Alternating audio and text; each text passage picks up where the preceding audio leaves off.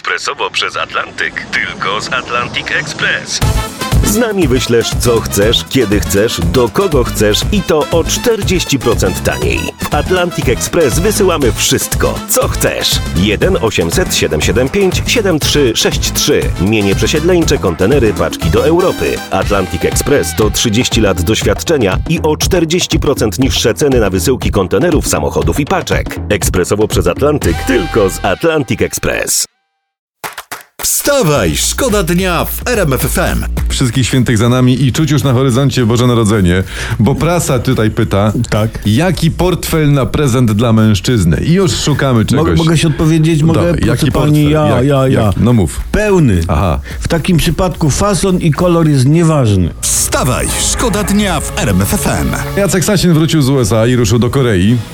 Taka jest, takie są no nowinki ze świata polityki i takiej wielkiej międzynarodowej No i ma być tej- ta druga elektrownia z Korei. No tak, właśnie i prasa atomowa. pyta, czy pan Jacek Sasin przywiezie drugą elektrownię atomową. No bo Amerykanie podobno wybudują pierwszą, ale Tak. też nie wiadomo, bo Unia się podobno burzy, tak twierdzi opozycja. Ta nie, tam Leszek Miller już wezwał tutaj Unię, żeby blokowała, bo to nie Tak. może tak być. Także najlepiej by było, tak mi się wydaje, chłop, na chłopski rozum, gdyby pan Sasin przywiózł sam prąd stamtąd. I O. wtedy on postawiłby Unię i opozycję przed faktem dokonanym. Jest mamciach, proszę. O, o, o tak, i najlepiej jakby przywiózł prądu na 200 lat. Wstawaj, szkoda dnia w RMF FM. To ja mo- mogę y, zatem informację prosto z RPA? Daj, No. skoro to Proszę nie bardzo. jasne.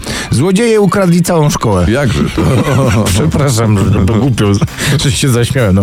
Zabrali każdy element. Rozebrali budynek e, liceum Uit- Uitzik w Kapsztadzie. Aha. E, Cegła po cegle. Przez 6 miesięcy po tym, jak placówkę zamknięto, pozostały po prostu tylko fundamenty. No, No. no.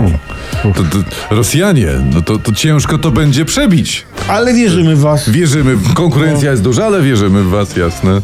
Wstawaj, szkoda dnia w RMF FM.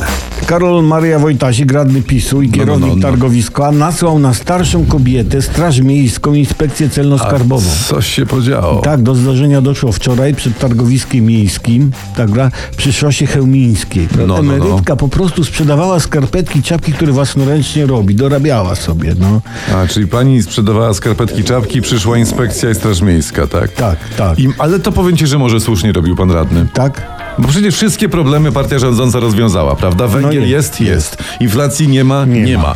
Pieniądze z Unii płyną szerokim strumieniem, płyną. Płyną. No to pora najwyższa wziąć się za emerytki dorabiające sobie handlem skarpetami. No. No tak, węgla nie ma, skarpetami nie, na, nie napalisz. No. Nie? Nie. Wstawaj, szkoda dnia w RMF FM. Mam bardzo dobrą wiadomość. Dawaj. Chciałem wam opowiedzieć, proszę was. E, W ostatni weekend w Krakowie odbyły się międzynarodowe targi książki i jak się okazuje, Polska czyta.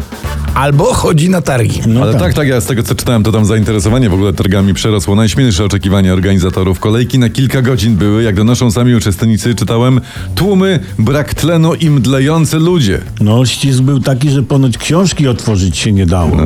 A Ważne, książki że- chciały otworzyć okno. Tak jest. Ważne, że okładkę było widać. Tak. I że wbrew wszystkim opiniom, Polacy jednak czytają. Czyli co, jak to mówią, nie oceniaj książki po okładce. Polacy nie tacy. O.